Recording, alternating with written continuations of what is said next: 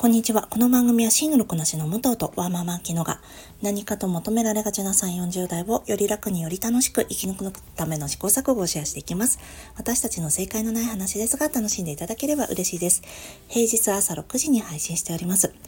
今日は武藤の一人会でございます。どうぞよろしくお願いいたします。え、ちょっと後半にこれはお話ししようと思うんですが今日ちょっと不適切にも程があるの、え、来週スペースをやろうと思ってるのでそれを最後の最後に告知したいと思います。で今私が感じているえー、感想、ネタバレありでお話しするので、一番最後にそのお話はちょっとしたいと思います。えー、皆さん暑さ寒さでいかがでしょうか？体調崩されてないでしょうか？私は絶賛あの、ダメですね。もう、やっぱ気圧ですかね。なんかちょっとだるいな、すっきりしないなという気持ちでおります。であと、ちょっとだるいから走ってきちゃえば結構気持ち軽くなったりするんですけど、このジムに行った時に私が行ってるジムがこの外履き用のシューズをそのまま、えー、ランとかでもね使えるっていうジムになるんですがチョコザップに行ってるんですけどねもう長靴だからもうずっと走れないわけですよ。でそれで一回帰ってきちゃうとあもういいやってなっちゃってまあそのまますっきりしないなって思ってます。もうねこの季節の変わり目はしょうがないから皆さんなんかだるだるしながらやり過ごしていきましょう私もだるいですでは今日なんですが今日は本当は村井理子さんと高橋由紀さんのトークイベントに行ってくる予定だったんです。で村井理子さんが翻訳をされた未解決殺人クラブのお話であったりとかあと高橋由紀さんのねつけびの村のお話とかあと国内の殺人事件のお話されるっていうことだったので今日はねその辺りのお話をしようかなと思っていたんですがちょっとそのイベントが村井理子さんのね発熱で延期になってしまいましてなのでまあ今日はね全くちょっと今ノープランでお話ししているんですがそうですね今日は私たち以前もお話ししたことあるんですが自分の推しがやらかしてしまったらどうしますか？というお話をしたいと思います。自分の応援している人好きな人が何か人を傷つけてしまった時に皆さんどうされますか？っていうお話です。これ全然ねなんかこうしていきましょうという正解のない話になりますのでもしよかったらお付き合いいただければ嬉しいです。えー、3月30日に韓国のドキュメンタリーが日本で公開になります。それどういった内容かと言いますと、成功したオタクという映画になりまして、ある K-POP スターを応援していたオタクがいるんですが、その K-POP スター、なんと性加害で逮捕されてしまいます。で自分はそれまでね推しがスターダムにのし上がったことで成功したオタクだと思っていたんですがそれが一転、えー、推しが性加害を働いたことで失敗したオタクになってしまった自分はどんな心持ちでいたらいいんだというようなことが描かれているようなドキュメンタリーみたいなんですよねまだ私も予告を見た段階なのでちょっとえー、なんだ断定的なことは言えないんですがすっごい面白そうだなと思ってます。で私自身は以前もお話ししたことあると思うんですが何だろう個人個人のことをそこまで熱狂的に好きにならないように少しだけちょっと距離を置いているみたいなところがあるんですよね。もちろん私ねアダムドライバーが好きとかジェン・スーさんが好きみたいな話はすごいしているしすごく時間をなんだろうなかけているみたいなお話もしてはいるんですがあんまりやっぱり熱狂的になりすぎてしまうのが私は少し怖いなと思ってこれ私の話ですよ。なんか他の方が熱狂的に応援されてるのを見て怖いとかは思ってないです。私自身の気持ちが崩壊してしまうんじゃないかっていう自分に対する保険として少し怖いなって思っている部分があるんですよね。なのでなんだろう。なので個人を強く応援するっていうことは今のところはないんです。えー、私のねお友達で宝塚のファンの方がいらっしゃるんですが以前もねお話ししたと思うんですがもう宝塚ってごひいき推しのことごひいきっていうんですが、えー、ごひいきの対談になったら100万用意しろっていうふうに言われているぐらいやっぱりしっかり熱狂的に、えー、その方を、応援されるということであればもうもちろんお金も時間もそこにつぎ込むわけなんですよね。だったんですがあなんですがまあそんな中でもこの年末にパワハラのニュースあとねあの自殺された方がいらっしゃって本当にね悲しいニュースが出ていたと思いますその時にもう友人もねすごく落ち込んでいましてこの自分がそうやって100万出せみたいな話でなんだろう推しを応援しているのも結局は運営のところに上の懐を厚くしてくれるだけなんだよなっていうことにも虚しさみたいなものを感じるっていうふうにお話をしていました。ね、きっとこういうことがねいろんなファンの中にはありますよね。でここで私の話に戻ってきまして私今まさに直面していることがあります。えー、私かねてよりねあの「ハリー・ポッター」の大ファンでというお話をしていてもう秋の頃とかはもう毎月のように、えー、映画館で「ハリー・ポッター」が流れてたので「ハリー・ポッター見てきましたハリー・ポッター見てきました」っていう 話を散々してたと思うんです。なんですがまあで同時に J.K. ローリングの、えー、トランスフォビアの発言もこの番組の中でもしていたことがあります。ただ私はそのそうですね個人と作品は別作品に罪はないというように考えていて「ハリー・ポッター」そのものは応援していたんですよねずっと。なんですが今回は、えー、JK ローリングが反トランスの団体に7万ポンド日本円にすると1300万円ぐらいかなを寄付したんです。で私はそれを聞いてさすがにもう無邪気に作品無罪みたいなことは言ってられないんだなと思ってやっぱり私が落としたお金がそういうふうに差別に使われてしまうっていうのはこの私自身無責任なことだなっていうのをもう彼女のね考えは分かっていたことだったのですごく今は反省しています。ただ同時に彼女の作品と彼女自身作品と作家をどれぐらい同一視して見るのかっていうのも一つ問題になると思うんですよね考える余地があると思うんですでまた彼女はトランスヘイターで今こうやって言いますけどトランスヘイターであると同時に彼女は DV 被害者でもあったっていう事実は同理同時に成立することなので彼女が守りたいものが何なのかっていうのは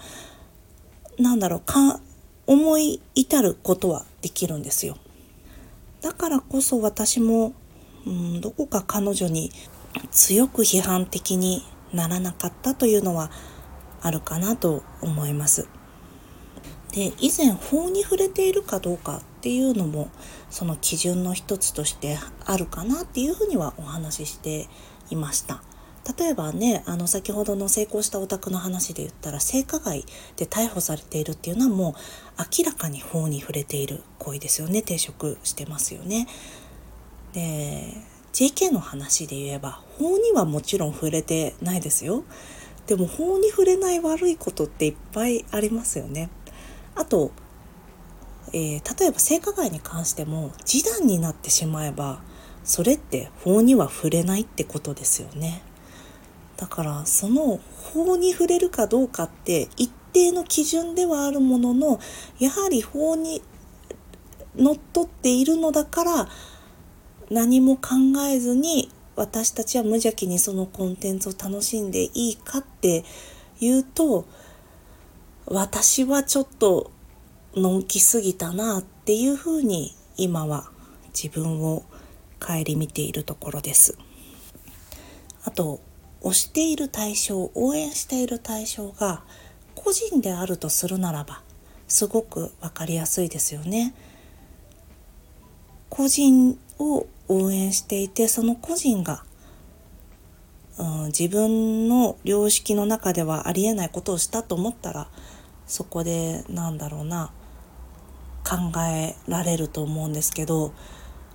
もうすでに書き上げてしまった作品を私は過去の作品を愛している。それはどう考えたらいいんだっていうのはやっぱり思うところではあるんですよね。まあ、で例えば私以前もこういったお話の中でしましたがジョン・ラセタ「トイ・ストーリー」の監督であるジョン・ラセタ彼はまあ、えー、その責任を取ってピクサーを解雇になっています。ただ、えー、もうね新しいところで普通に監督やってるのでなんかじゃあうんそれってキャンセルカルチャーだよね？行き過ぎたキャンセルカルチャーってどうなの？みたいな話あるんですけど全然彼に関しても全然行き過ぎてない。何も何て言うの？痛い痛い思いしてないね。って思っているところも同時にあったりするんですよね。で JK ローリングに関してはそうですね。もちろん一部で、えー、不買であったりとか、えー、本を彼女の本を燃やしたりっていうのはあるんですがやっぱりそれでも「ハリー・ポッター」フランチャイズって今でも現役で稼働しているし今度 JK もクレジットに載るドラマができるんですよね。で私そのドラマもすごく楽しみにしていたんですがやっぱりさすがにそれを見ることはできないなって今は思っています。例えばなんですが作品とその人を同一視するかしないかっていう時に例えばミュージカルが好きだったとしてそのミュージカルの振付師コレオグラファーがなんかやらかしちゃったとする。あの性加害とかねやっちゃったとする。でもそのミュージカルをじゃあ見なくなるかって言ったら別に見れない人はもちろん見なくていいんですけど見たい人はそれ見たところでなんだろう。なえーと、そのミュージカルを見たところで何かに加担している。そういったことに責任感を覚えていないとかっていうことではないんじゃないかなとは思うんです。ただそのミュージカルを作った作家がそれをやっちゃったってなったらまあじゃあ上映中止になったってもちろんしょうがないですよね。みたいなのは当たり前のようにあると思うし今後もなんだろうなその楽曲をもう聴かないっていう選択をしていかないことにはその人にお金入ってっちゃうよねみたいなことはありますよねごめんなさいねなんかたどたどしい説明でお分かりになりますかね。そうだから私は今後ね彼女の作品との向き合い方を今までの何ですかね。もう2020年からこれやこの騒動ってずっと続いているものなのでその間私があまりにも考えてはいたけどどっかで甘い判定をしてたなっていうのは正直あってそれは本当に反省しなきゃなって思ってます。じゃあもう「ハリー・ポッター」の本燃やしますとか「ハリー・ポッター」二度と見ませんっていうことではないんですけどそうですね。例えばまあ私ができることとして公の場でもうその話しないとかまあドビーの話とかしますよ。ハリハリーの話もするかもしれないけどまあせめて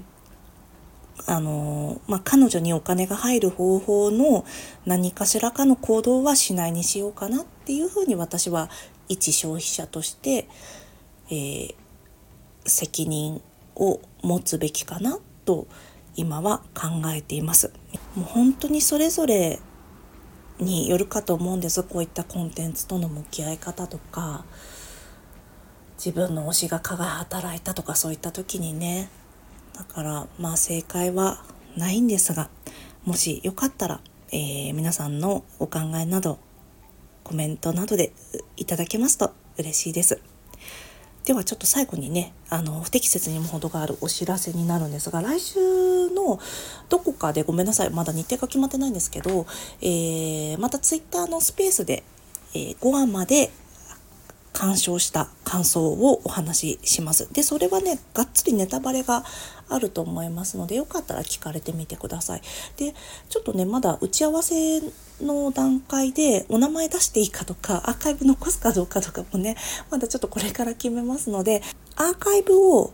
残せるようだったらどこかでまたリンクを貼っておくと思うんですが残せないかもしれないのでもしよかったらあの私のツイッターフォローしておいていただくか何かしておいていただいたらあのいいかもしれないです。でここでねちょっと今4話まで見たところのネタバレをお話ししたいと思います。もしまだあまり聞きたくないよって方はここまでで終わりにされてみてください。えー、皆さんいかがでしょうか ?4 話ご覧になって。もういい加減さ、もうこっから回収するよね？駆動感だから大丈夫だよね？みたいな気持ちがやっぱりちょっとね、薄れてきちゃいましたね。もうさすがにこれは全部は巻き返せないぞっていうぐらい、あの、バッテンが溜まってきたかなと思ってます。いや特にね、インティマシーコーディネーターの方がまだ彼女彼らのお仕事ってあの社会からね理解を得られてない職業だと思うのでそれをね茶化すようなことってあっていいんかいっていうふうにすごく思いましたね4話に関しては。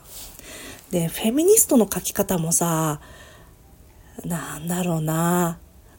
なんかそのフェミニスト社会学者と言われるキャラクターに自分が言いたいことを言わせるってまあそれはねどの作家どの人もやることなんですけど少しそれが目に余るなっていうふうに感じてますね。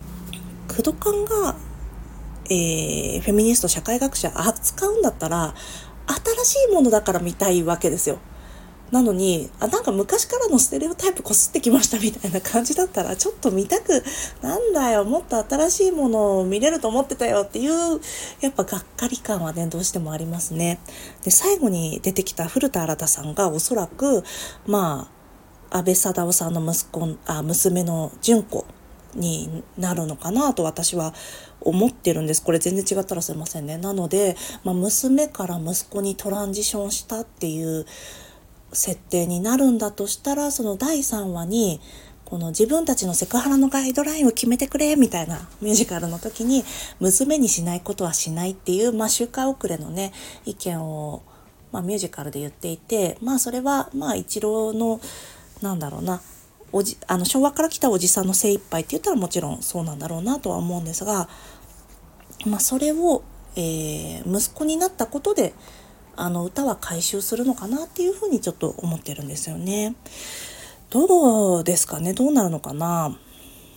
でもクドカンの今回のドラマが何だろうダメだったか良かったかみたいな、まあ、ここ私えー、去年の何でしたっけ？ネットフリックスでやったドラマもディズニープラスでやったドラマも